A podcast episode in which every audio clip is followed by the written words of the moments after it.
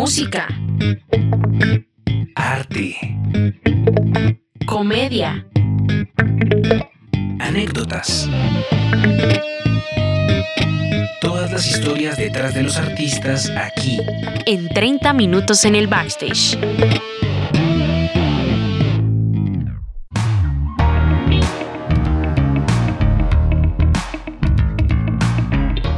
Hey, ¿qué tal a todos amigos? ¿Cómo están? Sean bienvenidos a un nuevo episodio de 30 minutos en el backstage. Antes de empezar les recuerdo que nos pueden encontrar en todas las redes sociales como 30MIN en el backstage, tanto en Instagram, TikTok y Patreon creo. Eh, para que me corrija, le doy la bienvenida a mi amigo Julián. Si es así, ¿cómo estás Julián?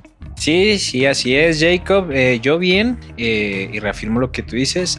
Eh, en Patreon, en Instagram, TikTok, eh, nos encuentran como 30MIN en el backstage. Y... En toda parte menos en OnlyFans, todo bien. aún, aún. Aún. Después veremos algo de Jacobo por ahí. A ver si sigue esta pandemia. No se sabe. Uh, pero bueno, yo también lo, ya bueno, ya se metió, pero démosle la bienvenida aquí a Alejo. ¿Cómo estás, Alejito? ¿Qué tal todo? es que ya que se metió, pues a no mentiras. Súper bien y súper contento, chicos. Aquí con toda la energía, como siempre. Y pues nada, retomamos el tercer episodio con Oscar Rodo. La verdad es que hemos aprendido un montón de sus experiencias, de su, su trayectoria como artista. Y pues bueno, Oscar, te damos la bienvenida. ¿Cómo estás? Bien, bien, contento de estar aquí otra vez con ustedes, Ale, Julián, Jacobo. Es un placer poder siempre estar eh, hablando de la vida y hablando pues de las cosas lindas que le han pasado a uno. Claro que sí. Pero bueno, mi Oscar, ahora sí entremos en materia. ¿Cómo es que terminas trabajando con Netflix y Caracol? ¿Cómo se da esta alianza? Porque digamos que uno no la ve muy común, digamos, a cada uno de espectador, uno se imagina que algo así suceda. ¿Y cómo fue tu, tu participación en esto? Bueno, Netflix ha venido, digamos, coqueteando hace mucho tiempo aquí en Colombia y no solo Netflix. Uno mira que lo que es Fox, Sony, eh, eh, eh, Disney, todos han venido, eh, son canales, son networks en, en, los Estados Unidos muy fuertes y, y ya llevan muchos años aquí. De hecho, Fox, una serie que se llamó Mental, que fue una serie exitosa en los Estados Unidos, se, se, vio muy fuerte y, la, y todas la realizaron acá. Ellos hicieron, ellos compraron el, el 49% de las acciones de Telecolombia. Sony compró como el 49 también por ciento de, de lo que fue eh, Teleset. Eh, ahorita, digamos, por ejemplo, hay una empresa muy conocida Media Pro, que es de, de, los networks de España más fuertes que hay, acaba de, eh, de comprar también a Televideo. Eh, y, y, este fenómeno que viene pasando aquí en Colombia es porque, porque aquí la producción es muy barata, la mano de obra es muy barata, nos va a pasar lo de los chinos, más o menos que lo que, que ha venido pasando. Entonces, digamos, las producciones aquí, las producciones aquí son un regalo comparado a una producción allá. Les voy a dar un ejemplo, por ejemplo, de director, valga la redundancia, el director, por ejemplo, de un director de, de, de fotografía solamente. Aquí puede estar entre un millón quinientos, dos millones, tres millones, depende cómo sea. Y en los Estados Unidos puede estar 15 millones, 20 millones. Entonces okay. la reducción es una cosa bárbara. Eh, a los actores allá la reducción, pues a los actores les paga demasiado y aquí pues por algo tenemos también un sindicato que está tratando como de pelear por todos esos derechos, pero sí, eh, eh, sí ha pasado ese fenómeno que para muchos ha sido como eh, un punto de, de, discusión y de y, como desilusión, pero yo siempre he creído que todas estas cosas lo único que hacen es que nos hace más grandes, más fuertes, Colombia, a raíz de tener a todos estos gurús, pues eh, a estas eminencias, eh, cabezas brillantes, hermano, en este país haciendo todas estas producciones, pues a, junto a ellos los colombianos aprendimos. Y entonces ahora uno ve que, que, por ejemplo, Narcos, que fue una producción de Netflix para el mundo entero, lo hicieron aquí en Colombia. Sí. Y, y, y, lo que fue fue un éxito eh, mundial en donde, en donde lo hicimos netamente colombianos, se hizo netamente colombianos, fueron director colombiano, eh, eh, de hecho el productor ejecutivo era colombiano, Andy García estaba, ¿quién era este otro? bueno, la, todos, todo el equipo de trabajo era, era colombiano y la mayoría de actores pues eran también colombianos. Entonces esas cosas... No era como Pablo Escobar que hablaba todo raro. Sí, Narco, sí, esa era la de Power Square. Eh, el protagonista era un brasilero eh, que, que, hablaba así, pero que era Pablo Escobar. Ya, Pablo y entonces, pero en el mundo entero eso fue, eso fue un hit, eso fue una cosa de locos. Yo tengo un compañero que estuvo en esa producción eh, el negro Monterrosa, y él me decía que el hombre cuando salió del país no podía creer la cantidad de gente que lo paraban del Brasil, europeos, lo paraban por todos lados y eso era, eh, lo, adoraban. Entonces él decía, o sea, lo que pues increíble. En Colombia, él estuvo conmigo haciendo Francisco el Matemático y me decía, se iban olvidando de uno y en el extranjero la gente tenía puesto los ojos en uno. Entonces, eh, digamos, de una u otra manera, eso fue como abrirnos más al mundo y, sirvió mucho. Entonces Netflix y todas estas networks han venido ya, ya, ya han venido hace mucho tiempo y, y, Netflix pues ha hecho varias producciones y entre todas esas pues Netflix compró una producción a Caracol que se llamaba La Ley Secreta, que era una serie colombiana, la presentaron aquí en Colombia, estuve trabajando ahí como parte de los actores de reparto. Eh, la protagon eh, eran tres, perdón, cuatro es la historia de lo que sucede con el mundo de, de policíaco, todo lo que es esos agentes eh, que les toca tan difícil vivir una vida doble, que son, eh, que, que, inclusive su, su pareja ni, ni, siquiera se da por enterado que, cuáles son las misiones que ellos tienen. Y ese es el caso que yo tengo, una de las protagonistas, yo soy el esposo, estamos recién casados. Y en plena luna de miel, el director de, de el, director de, del, pues, del departamento, sí, el director del departamento la llama y le dice, bueno, eh, tienes una, una, una misión secreta, te toca irte mañana y me deja tirado en plena luna de miel. Y yo oh. sin saber a dónde es, es, es una historia, es una historia bastante fuerte y muestran lo que realmente eh, viven estos eh, dobles agentes que les toca realmente una vida yo creo que es un infierno, porque tienen que eh, vivir, si solamente cuando una persona tiene una vida doble y que le toca estar aquí. Ahora imagínense una vida doble donde hay delincuencia, criminalidad, donde hay, digamos, un grado, alto grado de corrupción y entonces eh, todo eso se muestra en esta serie y, y, es una serie exitosa que se volvió en Netflix, eh, serie colombiana y ahí fue como, digamos, una de mis primeras eh, participaciones. Después hice otra serie, una serie que, que, Netflix hizo eh, eh, para Europa. Se llama When Heroes Fly. Es una serie israelí que llegó a ganar Cannes en Europa como mejor serie europea. Eh, sí, nos fue muy bien. Ahí también estuve participando. Estuve en los dos primeros capítulos. Eran, fueron ocho capítulos. Eh, y estuve en los dos primeros capítulos. Eh, y fue, fue también súper interesante, una historia muy bonita. Es la historia de, de un judío que, que está, son cuatro amigos, pero uno de ellos pierde a su, le dicen que perdió a su, a, su novia y su comprometida y, era porque ella era una periodista que vino aquí a Colombia y se la tragó la selva. Y no fue que se la tragó la selva, sino que la secuestraron un grupo de delincuentes. Y ahí comienza toda la historia. Yo soy el periodista que saco la foto de donde ella está y le llega después de años y años, el man de vivir su vida, como a los 10 años, le llega la foto de, de, de, la mujer que él pues, se iba a comprometer y se iba a casar y cuando él se da cuenta llama a sus cuatro tres amigos que eran militares también y se vuelven cuatro mercenarios aquí en Colombia buscando a esa mujer. Entonces es una historia también muy, una serie también de mucha acción, pero también con un drama espectacular.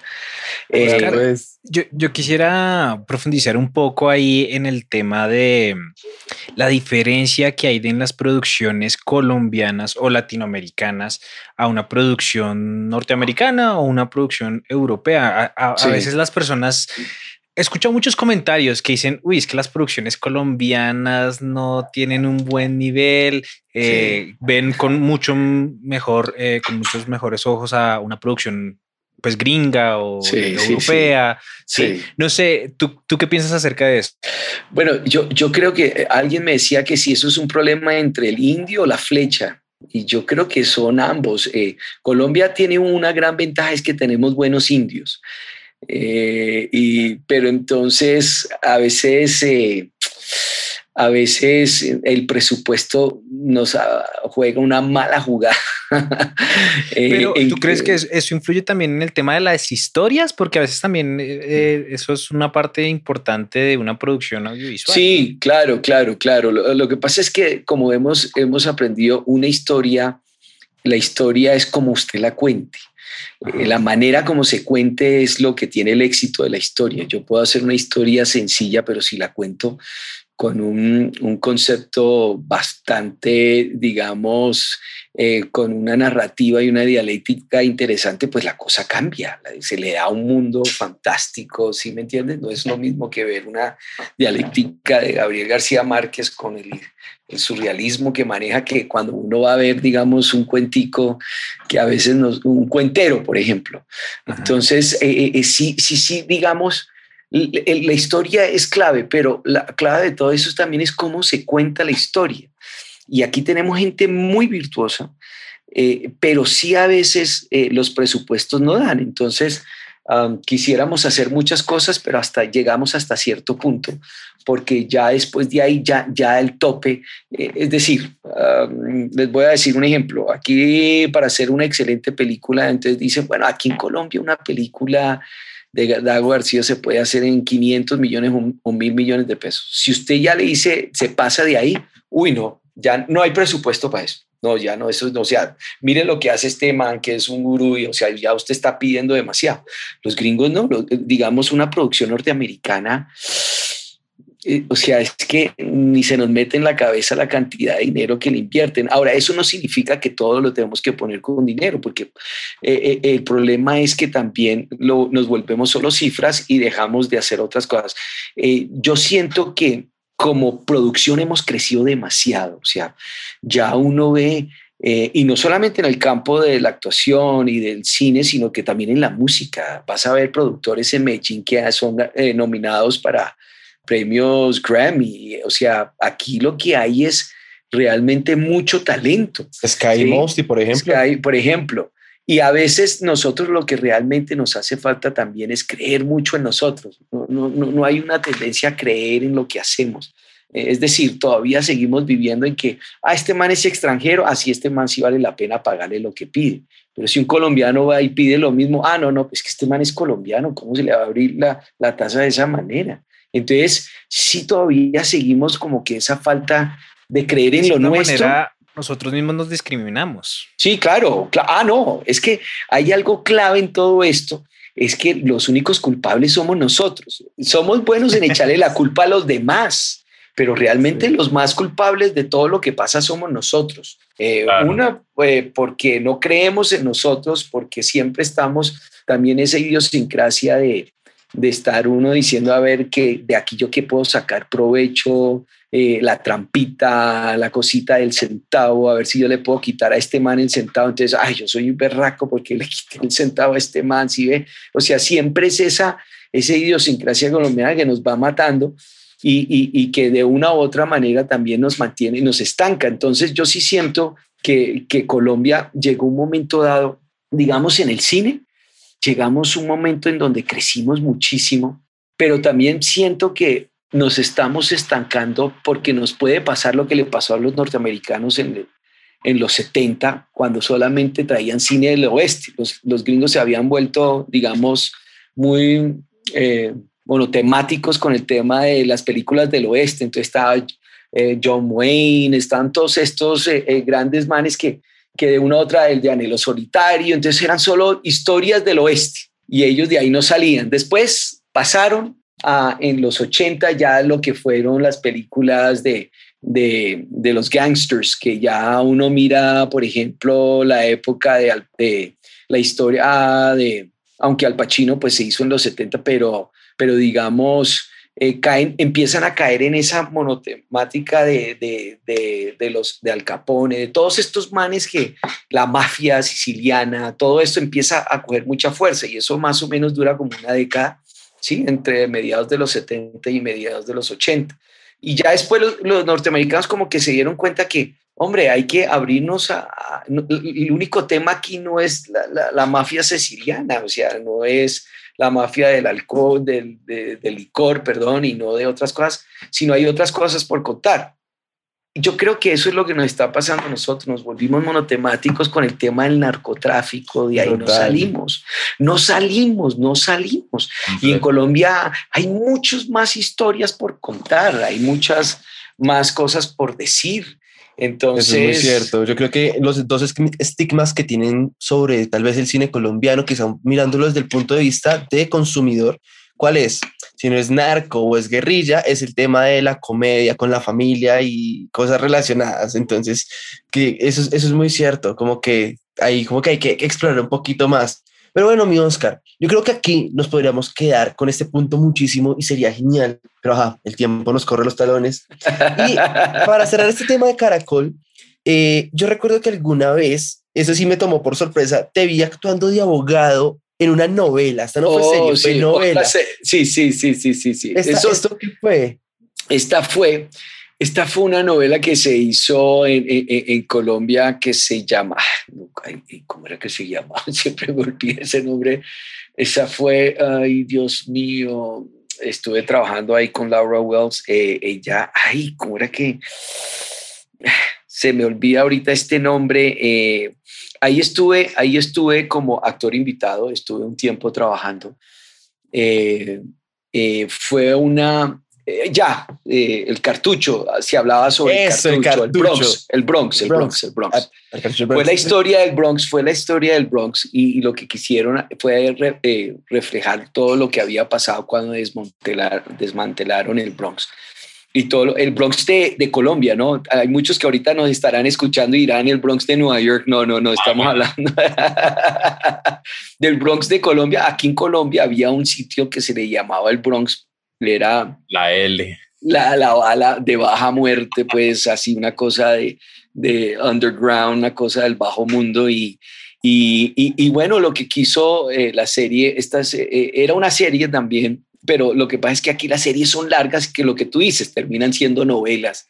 Okay. Eh, y, y, fue una, también fue una, una, una serie interesante, el Bronx. Eh, también estuve muy contenta. Eh, muy, muy, muy, chévere. Estuve eh, eh, trabajando, digamos, con Santiago, que fue una, un también director que me parece muy bueno, un director colombiano excelente, que con él, de hecho, estuve trabajando en una, última, una de las últimas series que hice de Nickelodeon. No sé si ustedes es, conocen Nickelodeon. Bueno, Nickelodeon es, una, claro. es, es, un network también, eh, es un canal norteamericano. Eh, y hicieron, vinieron a hacer una serie para todo el mundo eh, una serie que se llama Nubis. La tradujeron a mí, para mí eso fue bellísimo porque era la primera vez que me veía hablando eh, en portugués, me veía hablando ruso, me veía hablando árabe, me veía hablando cualquier cantidad de idiomas. Yo no lo podía creer que yo era tan eh, eh, polifacético y también poli, ¿qué? políglota. Políglota.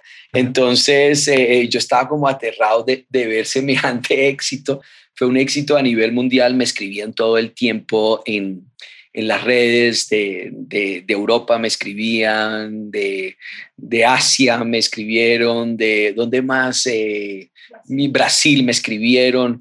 Entonces, eh, eh, pues yo todo el tiempo contestaba en inglés porque pues, eh, por, porque pues domino más el inglés que cualquier otro idioma, entonces como que, bueno, aprovechemos.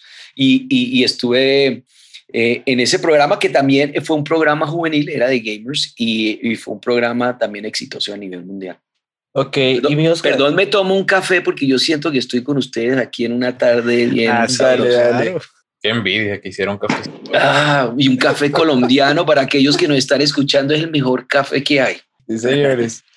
Eh, Oscar, y yo quería hacerte una pregunta, ya que has visto como el tema de la actuación en los dos mundos y van relacionado a cómo uno meterse en, e- en- en ese tema, en ese mundo de la actuación, porque de cierta manera en la música podría decirse que es un poco más sencillo, entre comillas, porque uno puede literalmente producir en su casa o con un amigo y saca las canciones ahorita a plataformas digitales y bueno, quién sabe si pegue o no pegue, eso es otra cosa. Pero para la actuación hay uno que cómo llega a ser parte de esas, de esas producciones. ¿Será que es Mm. todo palanca, solo con familia? Muy chévere que digas eso. Mira, la mayoría de veces aquí la gente se queja mucho que porque hay mucha palanca.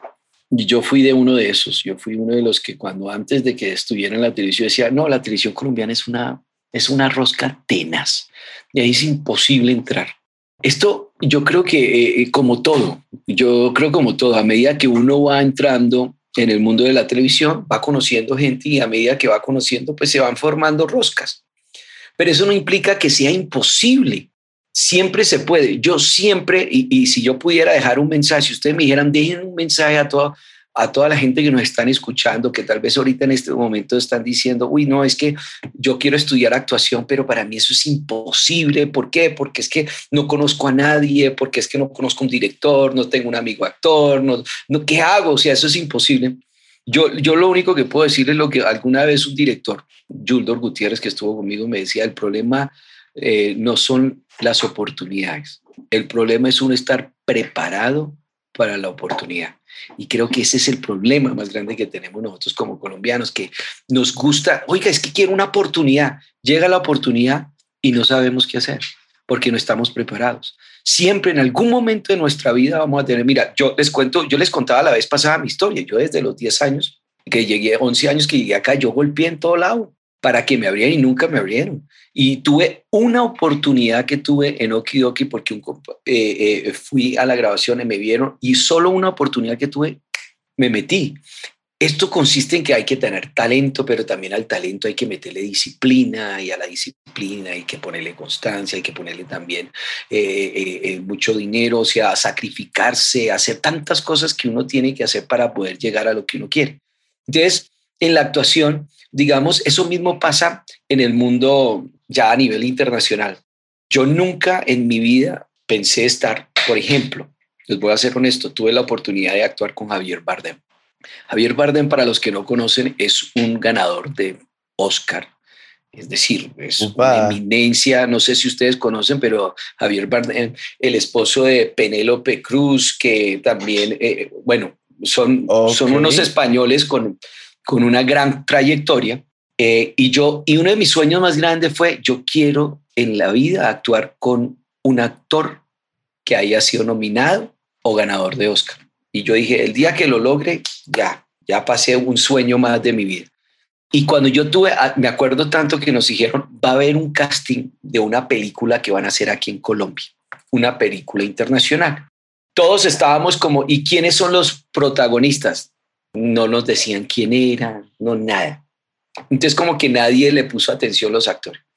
Cuando dijeron es Javier Bardem el protagonista, todos nos volvimos locos y todos dijimos si yo tengo que regalar el trabajo lo regalo. Pues hicimos casting. Yo me acuerdo que muchos compañeros míos hicieron casting, todos hicimos casting porque la vaina era que era en inglés. Entonces como que nosotros dijimos, bueno, vamos a hacer, yo veía eso como tan lejos porque yo decía, actuar con Javier Bardem es imposible. O un tipo como, no, para mí va a ser tenaz. Y yo me acuerdo que lo único que hice fue cuando supe que había el casting, me fui y me presenté. Y cuando entré, el director Fernando de León, eh, un español, se ve, me ve, eh, yo mandé el casting, me mandaron para un, un recall, me llamaron, después otro recall, llegué y me dijeron, señor, usted quedó, yo no lo podía creer. Ahora, imagínense los ensayos Uy. para mí. Cuando yo llegué, me enfrento con Javier Bardem en los ensayos, yo apenas era, lo miraba. Eh, de la- yo les voy a contar una anécdota. Con Javier Bardem me pasó que eh, fui a, a- Las películas norteamericanas y extranjeras aquí son a otro nivel. Y más con un man como Javier Bardem, pues ya ustedes se imaginarán. es imposible uno poder entrar a, a, las grabaciones, a las filmaciones, eh, o sea, y son círculos, anillos de, anillos de seguridad por todos lados. Claro. Yo entré como el actor, entonces como, ah, bueno, y, y, y, yo feliz porque con Javier Bardem, entonces me lo presenté y empezamos los ensayos, yo empecé con él a ensayar y toda la vaina. Entonces como que ya uno empieza a coger familiaridad y entonces el hombre te dice, oh, venga, colega, que cómo estás, que no sé qué, cómo, cómo andáis. Y yo, no, bien, bien, Javier, que no sé qué, eh, venga, que no sé qué. Entonces yo estaba en una, yo estaba, yo no, yo, mejor dicho, no, no sabía, me sentía como, me sentía fuera de este mundo, hermano, como buen colombiano sacando pecho. Y llego yo me acuerdo tanto que eh, eh, el día de la filmación estábamos ya todos pues caracterizados y toda la cuestión. Javier también estaba caracterizado y habían dicho que no se podía filmar ni hacer selfies ni nada de eso. Yo llegué tarde, o sea, cuando dijeron eso yo no lo escuché. Yo cuando llegué pues venga, les cuento lo que me sucede el primer día de filmación. Llegué, me voy, me voy sentando. Uh. Y entonces, claro, Javier está aquí a mi lado. Entonces, lo que uno normalmente hace es que saca el celular y voy hago a sacarme una, una filmación así, mostrando a Javier Bardem ahí atrás conmigo. Entonces, yo pienso, pero él no se dio cuenta que yo estaba filmando, sino que, haz de cuenta, está a unos cinco metros de donde yo estoy. Súper casual súper casual. Y yo como que, ah, qué chévere. Entonces, hola amigos, ¿cómo están? Estoy aquí en una filmación en la película, ta, y allá atrás está Javier. Eh, como pueden ver, allá está Javier. Y que no compas, eh, Javi.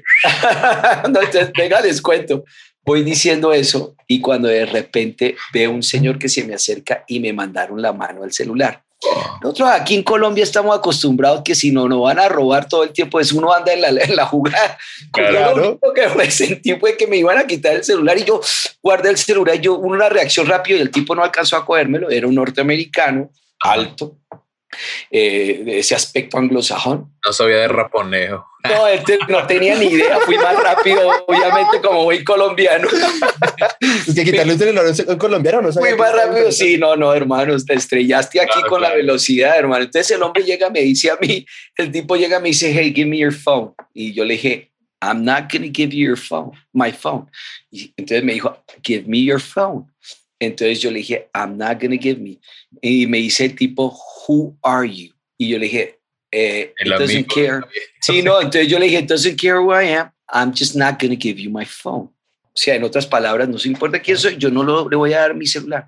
El tipo me dice, if you don't give me the phone, you're out of this film right now. Entonces el tipo me dice que si yo no le doy la filmación, me va a echar de la grabación. Entonces lo miro y yo dije, lo hago, no hago, pero como que me llené de valor. Y entonces como que la vaina de que uno, pero ¿por qué siempre nosotros humillándonos y toda la vaina? es como que guardé eh, eh, el celular, entonces le dije, I'm sorry, I'm not going to give you my phone. Entonces el tipo no le gustó, se fue y yo dije, ¿quién es este man? Yo, ¿y este man por qué viene a quitarme? Entonces el que estaba al lado me dijo, hermano, ¿usted por qué se puso a hacer eso? Y yo, ¿qué pasó? Me dijo, está prohibido filmar, fue lo primero que dijeron. Oh. Y yo no sabía. Oh y, sabe, y entonces van y me dice, ¿y sabe quién es él? El productor ejecutivo. ¡Oh, no! no, no, no, no, no. Dije, chao, mi sueño se acaba de desbaratar mi sueño. no, con casi nadie. Esa anécdota me representa. Ese sería yo. Eso es lo que yo haría. Hermano, eso solo nos pasa a nosotros, hermano. Como buen colombiano, buen chipiombiano, pues mire lo que me pasa. Yo empiezo a sudar y yo dije, me echaron de la producción, empecé a, a, a, a sufrir. Yo me acuerdo que lo único que hice fue acercarme a Javier Bardem y le dije, Javier, eh, ¿cómo estás? ¿Bien? Y me dijo, sí, venga, que te veo como preocupado. Y le dije, no, hermano, estoy, estoy achantado. Y el man me dice, ¿por qué? ¿Qué pasó? Y le dije, no, imagínate que yo, no, yo nunca había escuchado que no se podía filmar. Cometí un error. Saqué mi celular y yo pues estaba filmando y tú estabas pues detrás mío. Yo estaba filmando y pues vino un señor a quitarme el celular y yo no me dejé. El tipo me, me dijo que si no se lo daban, me echaban de la producción. Yo lo guardé y dije, no. Y el man se fue y me acaban de decir que es el productor. Y el tipo me dice, venga, a mí como me gustan los, a mí como me gustan los que tienen cojones, venga, que es que usted, y empieza el man a darme una mano como de, de, aplauso, como aprobando todo lo que yo había hecho y me dice que es que estos gringos que se creen que vienen aquí a dominar, aquí no se les dé la gana. Y empieza a Javier, le dio mal genio a Javier. Y Javier se para y le dice delante del productor, dice, um, he is one of the greatest actors here in this country. O sea, es uno de los grandes actores de este país. Este país.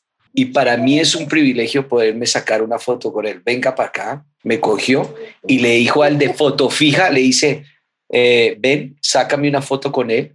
Y entonces los productores se vinieron y dijeron, Javier, no se puede hacer eso. Venga, que él solo me va a sacar una foto y cuando ya salga la película al aire, por favor le manda la foto a él para que él tenga este recuerdo mío para toda la vida. Nos sacamos la foto y yo no lo podía creer, pues ahí me, oh. ahí me lo gané. Yo no sabía que Javier no es, eh, Javier es Javier es como de la línea de aquellos que les gusta ver más por el lado izquierdo. Entonces, como que, como que el man le encantó ver esa rebeldía. Claro, le encantó mi rebeldía, pero fue una rebeldía, no, no fue que quería ir en contra, era que desconocía realmente la ley, porque realmente había cometido una falla y yo tenía que, que de una u otra manera remediarla. remediarla. El hombre, la historia termina así, para resumirla, Javier termina como amándome, pero cuando termino yo fui y me acerqué al productor y dije, yo no puedo ser tan canalla y, ser tan poco tan caspa. Yo fui y le dije al productor, señor productor, discúlpeme, nunca fue mis intenciones hacerle esto. Yo cometí un error porque yo nunca escuché, nadie me lo advirtió, pero yo quiero que usted sepa que no lo hice en acto de rebeldía, irme en contra de su autoridad. Discúlpeme yo, yo lo único que puedo decirle es que eso no va a volver a pasar. El tipo lo único que se me acercó me dijo, no sabía que eras actor.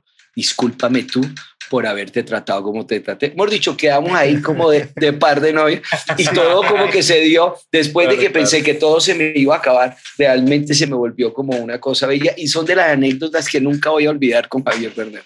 Ok, nota mental, si algún día están en un cast de grabación, una grabación de algo, por favor pregunte con quién está hablando, hermano, pregunte. Uy, no, yo creo que eso sería algo que yo haría, eso es algo que yo haría fijo. Qué gran anécdota, muy buena. Pero bueno, el tiempo nos apremia y ay, la plática está muy chida, pero pues esto se llama 30 minutos en el backstage, ¿verdad? Así que vamos con las preguntas de, de cajón y bueno, más que preguntas es queremos pedirte que nos des tres recomendaciones musicales para nuestra playlist. Siempre a todos los invitados le pedimos que, no sé, eh, algún álbum, artista o incluso la canción que hayas escuchado y que dices, la tengo aquí en la cabeza y no, no me la puedo sacar. Uy, yo que no sé, parte de tu vida. O también, o también muy oh, Ok, ok, ok, sí, no. Es que yo soy más de los clásicos, hermano. Yo soy más de... Eso va, eso va. De, de todo lo que es eh, eh, Bono, Coldplay, me encanta. Todo. Bueno, yo para mí, el mejor rock para mí, para mí, fue el de los 80. Yo siempre creo que el de los 80 fue un rock increíble. Entonces yo fui de la época eh, aunque era muy peladito, muy peladito, eh, para mí el rock de los 80 no los puedo olvidar como Bon Jovi, Def Leppard, eh,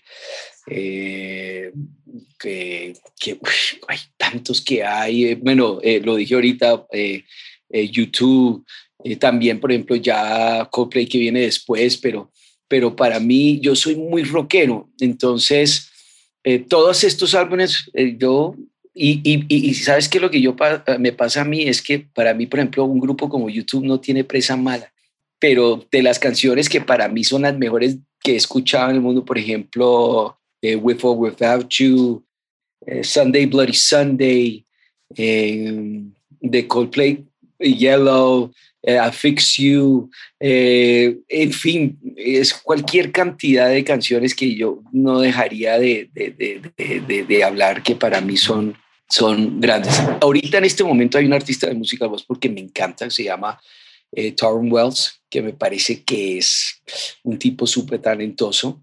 Eh, también es otro pelado que, que, lo he venido escuchando. Tiene, tiene como su similitud a, Michael Jackson. Eh, canta muy parecido a Michael y bueno, Michael también es otro, no es que eh, cualquier, no es que... Claro, sí, es, es complicado. No, es para mí es tan complicado, yo soy melómano, entonces, y, y, y soy más del rock, del pop, entonces me, me, me, toda esta gente me fascina. Realmente no tengo eh, que yo diga, no, es que este para mí la, mi artista favorito, no, no lo tengo. Yo, yo creo que, eh, bueno, YouTube, Coldplay, eh, para mí son como lo más grande. Y a nivel, eh, en este momento, lo que les dije, Torrent Wells es un tipo que me parece muy brillante a la hora de, de interpretar canciones, eh, a la hora de escribir también, me encanta.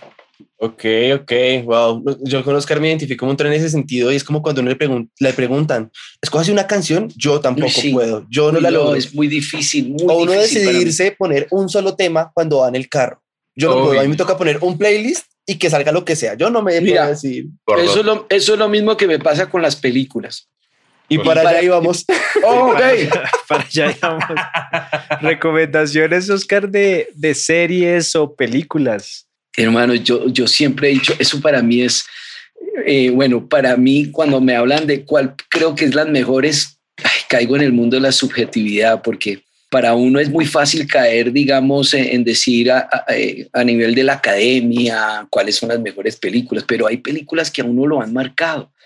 Eh, y en pero mi por niñez, ejemplo, sí. ah, ¿cuáles dime, son dime, aquellas dime. películas o series que tú dices a la gente no le puede faltar por verse? O sea, no importa no, que sea no, buena no. Eh, Es decir, hay cualquier cantidad. Si uno mira desde atrás, pues uno empieza a contemplar lo que es al, eh, el padrino, al Pacino, eh, Francis Ford Coppola como, como director también increíble. Eh, hay, por ejemplo, una película, Steven eh, Fueller's Day Off, que fue una película que para mí me marcó mi vida. Era una, es más, ni siquiera ganador de Oscar, no, nada, nada, es una película X pero que a mí me, me encantó cuando era peladito de las películas que me motivó para ser actor. Esa, um, tengo eh, películas que, que, me han marcado, que siento que son muy buenas, como Pulp Fiction, eh, Tarantino. A mí, Quentin Tarantino me, me, fascina, aunque es un director pues, bastante polémico. Yo sé que hay gente que no les gusta tanto el humor negro, pero a mí me encanta, me fascina. me encanta. No sé si ustedes vieron Django de este, uh -huh. Los Bastardos. Sí, claro. eh, no, o sea, me encanta mucho. Yo no he visto eh, la última, la de Once Upon a Time in Hollywood. Sí, Once Upon a no, es una cosa para, o sea, no, yo la vi con mi hijo y, es, y, tiene un humor negro, mi hijo era muerto de la risa y no, yo después le decía, eh, hijo, esto, esto todo es de mentiras, ¿no? Y el, el, mi, mi, hijo era muerto de la risa. Claro, claro. Sí, claro, esto no es de verdad, esto no, no, porque pues Samuel tiene 12 añitos, entonces como que me daba vaina que, que se traumatizara, pero, claro. Pero a él le encantó Once Upon a Time in Hollywood, le fascinó, éramos de, muertos de la risa. Y de las recientes, Oscar. Así como de las recientes, reciente. eh, hermano, hay una producción que va a salir que se llama Sobre Ruedas. El, el, el actor, para mí, es el mejor actor que hay de Latinoamérica no se lo van a perder. Se hizo un pre-lanzamiento en diciembre y ahorita en, eh, en diciembre del año pasado se hizo, creo que en este año van a hacer el lanzamiento, creo, no sé todavía, pero es una película que yo hice, es una película que yo hice y que y a mí me encanta, a mí me encanta, no porque estoy ahí o algo así, sino que siento que es una película también tiene a veces como ese humorcito negro, como que uno dice, uy, no, pero que es ese que sarcasmo tan tenaz, pero, pero me parece que es muy, muy diciente, viene como anillo al dedo para esta época de encerramiento donde uno casi se vuelve loco estando encerrado. Bueno, es una historia que, que se desarrolla encerrado, pero en un carro, en un carro en donde sí, va de un viaje. Entonces, bueno, es, es, es, tiene comedia, tiene, tiene, tiene de todo, tiene, es romántica, es bueno, tiene, es una película chévere. Y eso creo que es una película para ir a ver, hermano. Si yo no me hago publicidad, no me la va a hacer nadie más. sí, y, y, la única que, me, que la única persona que siempre me hace publicidad es mi mamá y, y, no está metida en las redes. Entonces me toca a mí hacerlo, hermano. No tengo otra. No, pues vamos a estar muy conectados y muy pendientes de cuando ya se oficialice esa fecha sí. eh, para, para estar ahí muy conectados con el tema y recuérdanos por favor, Oscar, tus redes sociales para que también las personas puedan Bueno. estar ahí mirando ahí las cositas que se vienen. Claro que sí, mis redes sociales son arroba Oscar Rayal Piso Rodo, arroba Oscar Rayal Piso Rodo, me pueden encontrar así en YouTube, en, en Instagram, en, en Twitter, eh, y, y qué chévere poder estar conectados. Bueno, ahí lo tienen, eh, las redes sociales de Oscar. Muchas gracias, Oscar, por estar aquí en los micrófonos de 30 minutos en el backstage. Fueron unos tres capítulos muy Chévere, buenos, muy chévere. interesantes. Sí, Eh, señor. esperemos que más adelante podamos volver a tenerte acá. Eso, Y- eso. Y nada, pues a recordarles a la, a la audiencia que nos pueden encontrar a nosotros como 30MIN en el backstage. Siendo esto, hasta aquí llega este capítulo y nos vemos en el próximo episodio. Saludos a todos, chao, gracias a ustedes. Música, Arte, comedia, anécdotas, esto fue 30 minutos en el backstage.